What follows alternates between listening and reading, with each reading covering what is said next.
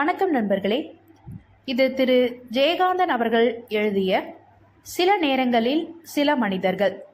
அத்தியாயம் இரண்டு. காலை பத்து மணிக்கு கங்கா ஆபீஸுக்கு புறப்பட்டு சென்றதும் தெருக்கதவை அடைத்து தாழிட்ட பின் கூடத்து வெறுந்தரையில் கிடந்து இந்த ஒரு வார காலமாக சாயங்காலம் நாலு மணி வரைக்கும் அழுது கொண்டே இருக்கிறாள் கனகம். நாலு மணிக்கு பால்காரன் வந்து கதவை தட்டும்போது எழுந்து முகத்தை கழுவிக்கொண்டு மறுபடியும் சமையல் காரியங்களை தொடங்கும் போதும் கூட அவள் ரகசியமாக மருகி மருகி அழுது கொண்டே இருக்கிறாள். போன வாரத்தில் ஒரு நாள் மழை பெய்ததே. அன்று ஆபீஸிலிருந்து வெகு நேரம் கழித்து வீடு திரும்பினாலே கங்கா. கொட்டுகிற மழையில் குடை கூட இல்லாமல் ஆபீஸுக்கு போனவள் பஸ் ஸ்டாண்டிலேயே நிற்கிறாளோ? என்று மனம் பதைத்து வீட்டை பூட்டி கொண்டு கையில் குடையோடு ஒரு மணி நேரத்துக்கும் மேலாக மகளுக்காக பஸ் ஸ்டாண்டிலே காத்து கிடந்தாலே கனகம். கடைசியில எட்டு மணிக்கு மேலே மழையெல்லாம் விட்ட பிறகு அவள் ஆபீஸ் பஸ் வருகின்ற மார்க்கத்துக்கு எதிர்புறத்தில் இருந்து வந்த ஒரு பஸ்ஸில் இருந்து இறங்கி நடப்பதை எதிர்ப்புற பஸ் ஸ்டாப்பிலிருந்து பார்த்த கனகம் அவளை பெயர் சொல்லி கூப்பிடுவதற்கு கூட அச்சம் கொண்டு அவசர அவசரமாய் அந்த சாலையை கடந்து ஓடி அவள் நடைக்கு ஈடு கொடுக்க முடியாமல் அவளை வீட்டருகே வந்து பிடித்தாளே. வீடு பூட்டி கிடப்பதை பார்த்து அவள் திகைத்துவிடக் கூடாதென்று இதோ வந்துட்டேன். சாயங்காலத்திலிருந்து மழை கொட்டுறதே.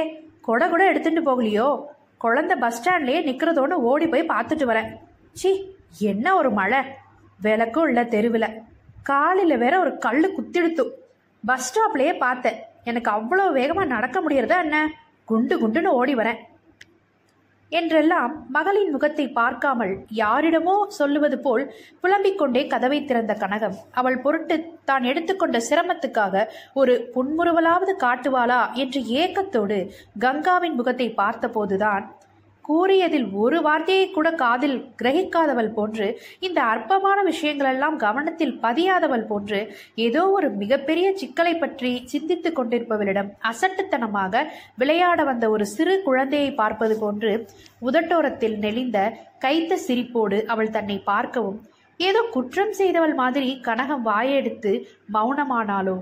அப்போது இதை போய் படிச்சு பாரு. என்ற சாதாரண வார்த்தைகளை அசாதாரணமான கோபத்தோடு சொல்லி அந்த பத்திரிகையை கனகத்தின் ஏந்திய கைகளில் தருகின்ற மரியாதையை கூட தருமறுத்து முகத்தில் விட்டெறிகிற மூர்க்கத்தோடு வாசற்படியில் போட்டுவிட்டு அறைக்குள் போய் கதவை மூடிக்கொண்டு சாப்பிடாமலேயே கங்கா தூங்கி போனாளே. அந்த இரவு முழுவதும் ஹால் விளக்கை அணைக்காமல் அந்த கதையை திரும்ப திரும்ப படித்து அழுது கொண்டிருந்தாளே கனகம். அன்றிலிருந்து இந்த ஒரு வார காலமாய் கனகம் எதையோ நினைத்து நினைத்து அடிக்கடி அழுது கொண்டேதான் இருக்கிறாள். அவள் ரகசியமாக அழுகிறாள். அம்மா அழுகிறாள் என்பது கூட கங்காவுக்கு தெரியாது. தெரிந்தாலும் அவள் கவலைப்பட்டிருக்க மாட்டாள் அவளை பொறுத்தவரை கண்ணீர் என்பது அசுத்தமான தண்ணீர் என்று முடிவு கட்டி ரொம்ப காலமாகிவிட்டது. அவள் அழுவதில்லை. தன் அழுகை அவளது மனசை மாற்றுவதற்கோ சமாதானம் செய்வதற்கோ இல்லை என்பதால் அவளுக்கு தெரியாமலே இவள் அழுதாள். தாயும் மகளும் இந்த பன்னிரண்டு வருஷ காலத்தில் இரண்டு வருஷம் அவள் ஹாஸ்டலிலே இருந்தாலே அதை தவிர இந்த பத்தாண்டு காலமாய் ஒரு நாள் இரவு கூட பிரியாமல் ஒரே இடத்தில் வாழ்ந்து ஒவ்வொரு வேளை உணவையும் பகிர்ந்து உண்டு. உறங்கும் போது ஒருவர் முகத்தை ஒருவர் பார்த்து ஒருவர் கண்மூடி விழிக்கும் போது பரஸ்பரம் ஒருவர் முகத்தில் ஒருவர் விழித்து ஒருவருக்கொருவர் துணையாகி வேறு இன்னொரு ஆதரவில்லாத தனி வாழ்க்கை நடத்தினாலும் அவர்கள் இருவருக்கும் இடையே ஒரு நீண்ட இடைவெளி வைத்து உலகத்திடமிருந்து சுற்றத்தாரம் சுற்றத்தாரை தாரிடமும் இருந்து எப்படி விலகி தனிமை கொண்டிருக்கிறாளோ அதே மாதிரி தாயிடமிருந்தும் விலகியே இருக்கிறாள் கங்கா. அவள் அம்மாவை அம்மா என்று அழைத்து பன்னிரண்டு ஆண்டுகளாகிவிட்டன. நாற்பது வயதுக்கு மேலே இந்த பத்து வருஷமாகத்தான் கனகம் சுகஜீவனம் நடத்தி கொண்டிருக்கிறார் மாமி ஒரு கரண்டி காபி பொடி கொடுங்கோ. என்று இந்த பத்து வருஷத்தில் அவள் யாரையும் போய் கேட்கவில்லை. பத்து வருஷத்துக்கு முன்பு கேட்காமல் இருந்ததும் இல்லை. கங்கா தாயை நன்றாகத்தான் வைத்திருக்கிறாள். ஒரு நாள் காலை எழுந்திருக்கும் போது கனகம் இருமினால் ஒன்பது மணிக்கு நிச்சயம் டாக்டர் வருவார். எப்போதாவது புடவையின் ஓரத்தை அவள் தைத்து கொண்டிருந்தால் அன்று மாலையே புதுப்புடவை வீட்டுக்கு வரும். மாத கடைசி நாள் கனகத்தின் கையில் இரண்டு நூறு ரூபாய் நோட்டுகள் தருவாள். அதற்கு கணக்கு கேட்கவும் மாட்டாள். இந்த பத்து வருடங்களில் கனகம் புதியதாக எவர் செல்வம் பா எவர் செல்வர் பாத்திரம் வாங்காத மாதமே கிடையாது. கையில் கரண்டியோடு குடித்தனக்காரர்களிடம் காப்பி பிடிக்கும் சர்க்கரைக்கும் துவரம் பருப்புக்கும் நின்ற காலம் போய் இப்போது வந்து நிற்கிறவர்கள் நிற்கிறவர்களுக்கெல்லாம் வாரி கொடுக்கிற வசதியும் சுதந்திரமும் வாய்த்திருக்கும் வாழ்க்கையை விட ஐம்பது வயசிலே ஒரு கைம்பெண்ணுக்கு வேறென்ன வேண்டும்? எப்போதாகிலும் கணேசன் வருவான். அரை டஜன் குழந்தைகளோடு முன்னூறு ரூபாய் சம்பளத்தில் முப்பது ரூபாய் ஒண்டி கொடுத்தின வாழ்க்கையின் அவலங்களை எல்லாம் வந்து தாயிடம் புலம்புவான். ஆனாலும் தங்கையின் பணத்தை எடுத்து இந்த தாய் தனக்கு தர வேண்டும் என்று அவன் எதிர்பார்க்கவில்லை. அப்படி தந்தாலும் அதை வாங்கி விட்டறிகிற ரோஷம் அவனுக்கு இருந்தது. அவன் ஊரெல்லாம் கடன் கேட்டு திரிவதுண்டு. தன்னிடம் இவன் கேட்கக்கூடாதா என்று இந்த தாய் ஏங்குவதும் உண்டு. அவன் கேட்பதும் இல்லை இவள் தந்ததும் இல்லை அவன் இங்கே வருவதும் அதற்காக இல்லை. அவன் ஹாலிலே வந்து உட்கார்ந்து கொண்டு கங்காவை பற்றி ஏதாவது புகார் சொல்லுவான். கனகம் அதற்கு பதில் சொல்லுகிற முறையில் அவனோடு சண்டை போட்டுக் கொண்டிருப்பாள். அவன் அங்கிருந்து போகிற வரை கங்கா அறையிலிருந்து வெளியே வரமாட்டாள். கனகம் சன தனது சொந்த ஹோதாவில் கணேசரின் குழந்தைகளுக்கு துணிமணிகள் தைத்து தருவதையோ பட்சணங்கள் செய்து கொண்டு போய் கொடுத்துவிட்டு வருவதையோ விசேஷ நாட்களில் அந்த குழந்தை பட்டாளத்தை இங்கே கொண்டு வந்து வீடு முழுவதையும் அதிர அடிப்பது குறித்தோ கங்கா எவ்வித உணர்ச்சியும் காட்டியதில்லை. அதிலெல்லாம் அவளுக்கு உள்ளூர சந்தோஷம் என்று கனகத்துக்கு ஒரு நினைப்பு. கனகம் செய்கிற ஒவ்வொரு காரியமும் மகளுக்காக தான் ஆனாலும் அந்த மகளின் வாழ்க்கை இனிமேல் தொடர முடியாத அடைக்கப்பட்ட முடிவு பெற்ற ஆனால் முழுமையடையாத மூலி வாழ்க்கை என்பதை நினைத்து இவள் ரகசியமாக வருந்துவதும் உண்டு. அந்த வருத்தத்தையும் அந்த நினைப்பையும் ஒரு கெட்ட கனவை மறக்க முயல்வது மாதிரி அவள் அடிக்கடி மறந்தும் நினைத்தும் உழல்கிறாள். ஒரு வாரத்துக்கு முன்பு வரை அந்த கதையை படித்து பார்க்குமாறு அந்த பத்திரிகையை விட்டிருந்து விட்டு போனாலே கங்கா. அதற்கு முன்பு வரை இந்த கங்காவின் மனசுக்குள் இவ்வளவு பெரிய கோபம் இவ்வளவு கூர்மையான வன்மம் ஆழமாய் பாய்ந்திருக்க கூடும் என்பது பற்றிய பிரங்கையே இல்லாதிருந்தால் கனகம். வழக்கமாய் பொழுதோடு சமையல் காரியங்களை முடித்துவிட்டு வந்து வாசக்கதவை திறந்து ஒரு முறை வெளியே பார்ப்பாள். அநேகமாய் அப்போது தெருவிளக்குகள் எரிய ஆரம்பிக்கும். வாசல் விளக்கு சுவிட்சை போட்டுவிட்டு உள்ளே போய் பூஜை அறையின் விளக்கை ஏற்றி வைப்பாள். பின்னர் கையில் ஒரு பத்திரிகையோடு வந்து வாசற்படிக்கு இரண்டு பக்கமும் உள்ள கட்டை சுவரில் உட்கார்ந்து படிப்பாள் அல்லது தெருவை வேடிக்கை பார்ப்பாள். இவை யாவும் அவளது புற நடவடிக்கை. ஆனால் அவள் மனசு அவள் இன்னும் ஆபீஸிலிருந்து வரவில்லையே அ- என்று முணுமுணுத்துக் கொண்டிருக்கும். வெளியே போன பெண் வீடு திரும்புகிற வரை அவள் இன்னும் வரவில்லையே வரவில்லையே என்று இவள் மனம் எப்போதுமே பதைத்து கொண்டிருக்கும். இந்த விசாரத்திற்கு அர்த்தமில்லை என்பது அவள் அறிவுக்கு தெரியும். ஆனாலும் அதற்கு ஒரு காரணம் உண்டு என்பது அவள் மனசை வருத்தும். கங்கா இந்த நேரத்தில் தான் வருவாள் என்றில்லை. ஏதோ சில நாட்களில் அவள் ஐந்து ஐந்தரை மணிக்கெல்லாம் கூட வந்து விடுவாள். சில நாட்களில் மணி ஆறு ஏழு எட்டு கூட ஆகும். அவளை யார் கேட்க முடியும்? எதுக்காக கேட்கணும்? அப்படி ஒன்று என் பொண்ணு தப்பு வழிக்கு போறவல்ல ஒரு துறவி மாதிரினா வாழ்றா? ஒவ்வொருத்தர் மாதிரி ஒரு சினிமா ட்ராமா கச்சேரி ம் பேசப்படாது. கூட்ட கூடுற இடத்துல கூட அவள் நிற்க மாட்டாளே. அவளுக்கு மனுஷா முகத்தை பார்க்குறதுலையே வெறுப்பு வந்துடுத்து. அதனால்தான் அவள் என்னை கூட அதிகம் பார்க்கறதில்ல இதோ இப்போ நான் வந்து தெருவை பார்த்துட்டு உட்காந்துட்டு இருக்கேன் அதோ எய்த்தாவில் கூட ஒரு பொண்ணு வந்து நிற்கிறது வாசற்படையில் வந்து நிற்காத பொம்னாட்டி ஜென்மங்கள் உண்டோ? உண்டு. அது எங்கள் கங்கா தான். வாசற்படியில் பொண்ணு நிற்காத வீட்டுக்கு கலை உண்டோ சம்சாரிகள் வாழ்கிற தெருவில் அப்படி நிற்கிற பொண்களை யாரும் தப்பு சொல்ல மாட்டான் கச்சேரிக்கு போயிருக்க புருஷன் வரான்னா பார்க்கறதுக்கு நிப்பா. அடுப்பில் இருப்பு சட்டியை போட்டுட்டு அரையனாவுக்கு கடுகு வாங்கிட்டு வான்னு அனுப்பின அந்த வேலைக்காரி வராளான்னு பார்க்க வருவா. பள்ளிக்கூடம் போயிருக்க குழந்தை நிச்சயம் வரும். இருந்தாலும் அதுவரை அழகை பார்க்கறதுக்குன்னு வருவா. இதெல்லாம் எங்கேயும் நடக்கிறது தான் இந்த ஆத்துக்கு தான் இதுக்கெல்லாம் கொடுத்து வைக்கல. எங்க கங்கா தெருவில் போற ஏதாவது ஒரு வேடிக்கையை பார்க்கறதுக்கு கூட வந்து நிற்க மாட்டான் தெருவில் சுவாமி வர்றது கல்யாண ஊர்வலம் போறது நான் தான் சின்ன பொண்ணு மாதிரி அடுப்படி காரியத்தை அப்படியே போட்டுட்டு டும்னு ஒரு சத்தம் கேட்டா போறோம். ஓடி வந்து நிக்கிறேன். அவளான அறக்குள்ளையே கத கதவை சாத்திண்டு படிச்சுண்டோ எழுதிண்டோ ஒண்ணுமில்லைன்னா பேசாம மல்லாந்து படுத்து மார்மேல கையை கட்டிண்டோ மோட்டு வலையை பார்த்துண்டோ. அந்த அறக்கதவை தட்டுறதுக்கு கூட எனக்கு பயமா இருக்கும். நான் பெத்த பொண்ணு தானேங்கிற உரிமை உரிமை போய் அவகிட்ட எனக்கு ஏதோ ஒரு பயம் வந்துடுத்து. இப்படியே இருந்தா எப்படி? வேற எப்படி இவள் இருக்க முடியும்? எதை பத்தியாவது அவள் என்கிட்ட பேசினாதான் நான் அவகிட்ட பேசுறதுக்கு. ஆனா பேசுறதுக்கு என்ன இருக்கு?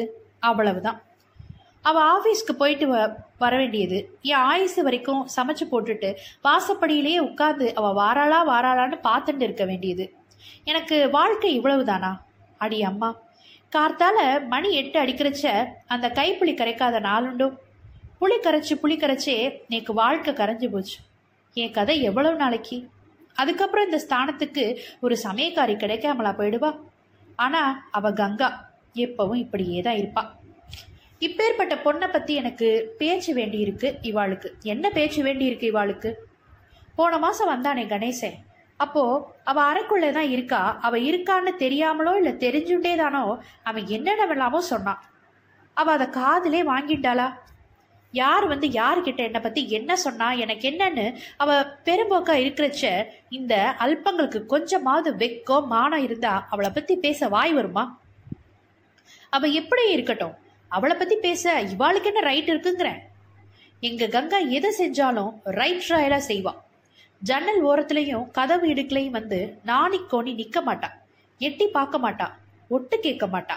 பார்க்கணும்னா நேருக்கு நேர் வந்து யாரா இருந்தாலும் உருவத்தை நெத்தி மேல ஏத்திட்டு பார்ப்பான் கேட்கணும்னா வெட்டு ஒன்று துண்டு ரெண்டாதான் கேட்பான் மற்றபடி மத்தபடி அனாவசியமா யாரையும் பார்க்கவும் மாட்டா கேட்கவும் மாட்டா. அவ உண்டு அவ காரியம் உண்டு. அம்மா இவன் என் சிநேகிதின்னு இது வரைக்கும் ஒரு பொண்ணை ஆத்துக்கு அழைச்சின்னு வந்ததில்லை. இவளுக்கு சிநேகிதிகளும் உண்டோ? யார்கிட்டயாயினும் இவள் சிரிச்சு பேசுவாளோ? உத்தியோகம் பார்க்குற இடத்துலையும் இப்படித்தான் இருக்காளோ? நினைச்சு பார்க்கவே ஆச்சரியமா இருக்கு. ஒன்றுன்னு ஐம்பது ரூபாய் சம்பாதிக்கவனை கல்யாணம் பண்ணிட்டு கண்ட மாவை கரைச்சி மூஞ்சியில பூசிட்டு கண்ணை விட்டுட்டு காது வரைக்கும் கறியை இழுத்துட்டு என்னென்ன கோலம் காண்றதுகள்? இவளுக்கு என்ன சம்பளமோ? அது கூட எனக்கு தெரியாது. கணேசன் சொல்றான் எழுநூறோ எழுநூத்தி ஐம்பதோன்னு இருக்கணும் சோப்பு போட்டு கழுவுற முகத்தை தொடச்சிட்டு வராளே அவ்வளவுதான். அவ பொட்டு கூட வச்சுக்கிறது இல்ல இவளை பத்தி பேசுறாளே கங்கா வாக்கிங் போறாளாம். அத ஒரு பெரிய சங்கதியா இவன் சொல்ல வந்துட்டான். அந்த திருவல்லிக்கேணி மூத்திர சந்தில முடங்கி கிடந்தப்போ அதுக்கெல்லாம் வக்கு இல்லை. அங்க வாக்கிங் போகணும்னா வீட்ல இருந்து பீச் ரோடு வரைக்கும் ஒரு பிரயாணம் போகணும். அவ இஷ்டம். அவ என்ன வேணாலும் செய்வா. அவளுக்கு சிநேகிதிகள் கிடையாது. போகிறதுக்குன்னு ஒரு வீடு கிடையாது. கோவிலுக்கும் போக மாட்டா. ஆத்துல சுவாமி நமஸ்காரம் பண்ண மாட்டான் நான் தான் ஒரு பழக்கம். பூஜை அறையில விளக்கேத்தி வச்சுட்டு இருக்கேன் எதையாவது யோசிச்சுட்டு ஏதோ கொஞ்சம் தூரம் நடந்துட்டு வருவாளா இருக்கும். காலம்பரமும் போவா. சாயங்காலத்துலயும் போவா. காலம்பரம் வாக்கிங் போயிட்டு வந்து குளிப்பா. சாயங்காலத்துல ஆபீஸ்ல இருந்து வந்து குளிச்சுட்டு வாக்கிங் போவா. இது ஒரு பெரிய காரியமா? திருவல்லிக்கணியிலிருந்து மூட்டை கட்டிட்டு ஓடி வரானே இந்த கணேசன். பொண்டாட்டி முடிக்கு விட்டு அனுப்பிச்சிருப்பா. இது இங்க வந்து ஆடுறது. அவ படிச்சு பாருன்னு சொல்லி என் முகத்துல வெட்டி எறிகிற மாதிரி போ மாதிரி போட்டாலே அந்த கதையில வர்றதே அதே மாதிரி அன்னைக்கு மழை கொட்டோ கொட்டுன்னு கொட்டுறது. நானும் பெத்த பொண்ணுன்னு கூட பார்க்காம பேயா அரைஞ்சிருக்கேன். தலையை பிடிச்சி சுவத்துல மொத்து மொத்துன்னு மொத்தி இருக்கேன் உதடெல்லாம் வீங்கி இருக்கு ஜுரம் வேற நெருப்ப காயிருது ஒரு நிமிஷம் இந்த இடத்துல இருக்கப்படாதுன்னு சொல்லி கழுத்தை பிடிச்சு கொண்டு போய் தெருவில் அவளை தள்ளிட்டு வந்தானே அந்த பாவி. தெரு வாசப்படியில் பொண்ணு பிரேத மாதிரி கிடக்குறா. பெத்த வயிறு கேட்குமா நான் ஓடி போய் என் குழந்தைய தூக்குறேன். அவ வேணும்னா நீயும் வெளியிலே போயிடுன்னு சொல்லி கதவை சாத்திட்டு உள்ள போயிட்டான் அப்படியே அள்ளிண்டு வந்து குழந்தைய திண்ணை மேல கிடத்துறேன் எல்லாரும் எல்லாம் தெரிஞ்சுட்டு ஏளனமா எங்களை வேடிக்கை பார்க்கறா. நான் ஒரு பாவி. அப்ப கூட பிரங்க இல்லாம கிடக்கிற குழந்தைய செத்து போயேண்டின்னு சொல்லி ஓங்கி ஓங்கி அரைகிறேன் இப்படி கிடக்கிற குழந்தைய அடிச்சமேன்னு என்னை நானே வயிற்றுலையும் முகரையிலையும் அரைஞ்சுக்கிறேன். அக்கம் பக்கத்துல இருக்கிறவரா எல்லாம் வந்து சமாதானம் சொல்றா. எங்க ரெண்டு பேரையும் திண்ணையிலேயே உட்காத்தி வச்சு காப்பி கொடுக்குறா. சாப்பாடு போடுறா. அதுல அவளுக்கு ஒரு சந்தோஷம். ஒரு பக்கம் பரிதாபப்பட்டுண்டு இன்னொரு பக்கம் அவளுக்குள்ள கேவலமா பேசி சிரிக்கிறா. இவ குனிஞ்ச தலை நிமிரல. மூடிற கண்ணை திறக்கல. பிரஷ்டம் பண்ணப்பட்டவளா ரெண்டு நாள் வயசு பொண்ணோட திண்ணையில அனாதையா நிக்கிறேன். இவ இப்படி ஆயிட்டவள்னு தெரிஞ்சு பையன்கள் எல்லாம் என் குழந்தைய ஒரு மாதிரி பார்த்துண்டு அங்கேயே சுத்துறாங்க. நான் இவளை மூடி மூடி வைக்கிறேன். ஆத்திரம் வரும்போதெல்லாம் வையிறேன் அடிக்கிறேன் அழறேன் கொண்டு போய் அவளை சமுத்திரத்தில் தள்ளிட்டு நானும் இறங்கிடலாம்னு நினைக்கிறேன். கடைசியில் ரெண்டு நாளைக்கு அப்புறம் என் கடுதாசி போய் சேர்ந்து எங்கள் வெங்கோ அண்ணா வந்து எங்கள் ரெண்டு பேரையும் ஊருக்கு அழைச்சிட்டு போகிறார் அவர் புண்ணியத்தில் தான் அவள் படித்தா காலேஜில் கொண்டு போய் ஹாஸ்டலில் விட்டு பணம் கட்டி எல்லாம் அவர் புண்ணியம். இவளுக்கு தான் என்ன? மாகாணத்தில் ஃபர்ஸ்ட் ஆச்சு. அவ்வளவு மார்க்கு எந்த காலேஜ்ல இடமில்லைன்னு சொல்லுவா? நன்னா படிச்சா. இப்போ வேலைக்கு போய் சம்பாதிக்கிறா. என்னையும் என் குழந்தையும் அந்த காலத்தில் என்ன பாடுபடுத்தினா? என் எதிரியா இருந்தாலும் இன்னொருத்தி பெத்த குழந்தைக்கு இதெல்லாம் ஏற்பட வேண்டாம் ஈஸ்வரா. இன்னமும் அறியாத வயசுல தெரியாம நடந்துட்ட தப்பு இந்த பொண்ணோட வாழ்க்கையே வீணாக்கெடுத்து. இவ்வளவு காலத்துக்கு அப்புறம் இதுக்கு நான் தான் பொறுப்புன்னு சொல்லி காட்டுறாளே கங்கா. இவ வேற சொல்லி காட்டணுமா? நான் தான் பொறுப்புன்னு போன வாரம் கொண்டு வந்து என் முகத்தில் விட்டெறிஞ்சாலே அந்த கதையை படித்தப்புறம் தான் என் மனசை அறுக்கிறது. என் குழந்தை வாழ்க்கையே இப்படி பாழாயிடும் எனக்கு தோணிலையே. பாழாயிடுத்தே என்கிற ஆங்காரத்தில் அந்த நெருப்பை அணைக்காம பரவ வச்சுட்டேனே. அதை மறக்கணும்னு எனக்கு தோணவே இல்லை. இப்படியும் ஒரு வழி இருக்குன்னு இந்த கதையை படித்த அப்புறம் தானே எனக்கு தெரிகிறது. அப்படியெல்லாம் பண்ணிட்டு ஒன்றுமே நடக்காத மாதிரி ரொம்ப பேர் இருக்கான்னு இப்போனா எனக்கு புரியறது குழந்தைய பெத்துட்டா போருமா? அது உடம்பு வளர்றதையும் அறிவு வளர்றதையும் பார்த்து பார்த்து மகிழ்ந்துட்டா போருமா? இந்த மாதிரி ஒரு சமயத்துல ஒரு தாய் எப்படி நடந்திருக்கணும்னு தெரியாததுனால தானே அவ வாழ்க்கையே பாழா எடுத்து இந்த கதையோட அருமை அப்படியெல்லாம் அப்படியெல்லாம் பட்டவளுக்கு தான் புரியும். எனக்கு புரியுறது இப்ப புரிஞ்சு என்ன பண்றது? அதை புரிஞ்சுக்கிற வயசு எனக்கு இப்பதான் வந்திருக்கு. அன்னைக்கு அவ பதினேழு வயசு குழந்தை. நான் முப்பத்தி ஏழு வயசு குழந்தை. எவனோ எங்கேயோ ரகசியமா கூட்டிட்டு போய் அவளை கெடுத்தான். அதை சந்தி சிரிக்க வச்சு அவ வாழ்க்கையே நான் கெடுத்தேன். அவ அன்னைக்கு வந்த கோலத்தை பார்த்து என் வயிறு எப்படி எரிஞ்சுதுன்னு நேக்குன்னா தெரியும். அந்த ஆங்காரத்துல எனக்கு அறிவு மழுங்கி போயிடுத்து. அந்த கதையிலையும் அந்த பொண்ணு அப்படித்தான் வந்து நிக்கிறா. அதை பார்த்த பெத்தவளுக்கு வயிறு எப்படி எரிஞ்சிருக்கும்னு புரியற போது எனக்கு இப்பவும் அதே மாதிரி எரியுறது. முதல்ல என்ன மாதிரியே ஆங்காரம் வந்து அவளும் அந்த பொண்ணை அடிக்கிறான் சத்தம் கேட்டு அந்த வீட்டில் இருக்க குடித்தரக்காரன் எல்லாம் ஓடி வரான். அந்த பொண்ணு விழுந்து கிடக்கிறதையும் அந்த அம்மா நிக்கிற குளத்தையும் பார்த்து என்ன என்னன்னு? கேக்குறா கேப்பாளே கேப்பாளே அதுக்கு தான் இருக்கா மனுஷா பொல்லாத மனுஷா. கதையில வர்ற அம்மா சொல்றா எடுத்த உடனே எல்லார் வாயை அடைக்கிற மாதிரி நறுக்குன்னு. ஒண்ணுமில்ல சொல்றாளே. இந்த கொற்ற மலையில நினைஞ்சிட்டு வந்திருக்காளேன்னு என்ன சமத்தா மறைச்சு பேசுறா? ஐயோ அன்னைக்கு அந்த நேரத்துல நீக்கு அப்படி சொல்ல வரலையே. அந்த ஒரு வார்த்தையா அப்போ நான் சொல்லியிருந்தா என் குழந்தை வாழ்க்கை இப்படியெல்லாம் ஆயிருக்குமா? நானும் கூட சேர்ந்துன்னா அவள் வாழ்க்கையை குட்டிச்சவராக்கினேன். கூட சேர்ந்துன்னு சொல்லக்கூடாது நான் தான் கெடுத்து குட்டிச்சவராக்கிட்டேன். ஐயோ இந்த கதையை படிக்கிறச்ச அந்த பெத்தவ அடிச்சு அழுது எல்லாம் முடிஞ்சப்புறம் அவளை அழைச்சிட்டு போய் தலையில ஜலத்தை கொட்டி கழுவி தொடச்சு அவளை கையில எடுத்து அணைச்சிட்டு புத்தி சொல்றாளே. அப்போ எனக்கு மனசெல்லாம் வயிறெல்லாம் குளிர்ந்து போச்சு. அப்படி ஒரு பெத்தவளா நான் இல்லையேன்னு நினைக்கும் போது வயித்த பத்திண்டு எரியிறது. அந்த கதையில வர்ற ஒன்று ஒன்றும் எனக்கே சொல்ற மாதிரி இருக்கு. இது யாருக்கும் தெரியக்கூடாது குழந்தை. தெரிஞ்சா அதோட ஒரு குடும்பமே அழிஞ்சு போகும். நம்ம வீட்லயே ஒரு பொண்ணு இருக்கே. அவளுக்கு இப்படி ஆகியிருந்தா என்ன பண்ணுவோம்னு யோசிக்கவே மாட்டா. பரம்பரை துவேஷம் மாதிரி குளத்தையே பால் பண்ணிடுவா. பால் பண்ணிட்டாலே பால் பண்ணிட்டாளே என்று மனசால் அங்கலாய்த்தவாறு வாசற்படியில் மகளின் வரவு நோக்கி உட்கார்ந்திருந்தாள் கனகம். வாசற்படியில் ஒரு டாக்ஸி வந்து நிற்கிறது. என்னவோ ஒரு பயத்துடன் எழுந்து நிற்கிறாள் கனகம். நல்ல வேலை டாக்ஸியிலிருந்து கையில் ஒரு சிறிய சூட்கேஸுடன் வெங்கு அண்ணாதான் இறங்கினார் என்னண்ணா இந்த நேரத்துல?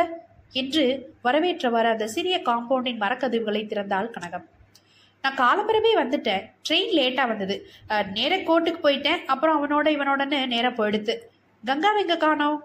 என்று விசாரித்தவாறு ஹாலுக்கு வந்து தனது கருப்பு கோட்டை ஒரு நாற்காலியின் மீது போட்டுவிட்டு ஈசி சேரில் உட்கார்ந்தாள். அவ இன்னும் ஆபீஸ்ல இருந்து வரல. மணி எட்டாறது? ஊரை சுத்துறாளா நீ ஒன்று கண்டிக்கிறது இல்லையா என்று அவர் கேட்கும்போது அவர் குரலில் உரிமையும் அதிகாரமும் மட்டுமில்லாமல் ஒருவித கோபமும் கலந்திருந்தது.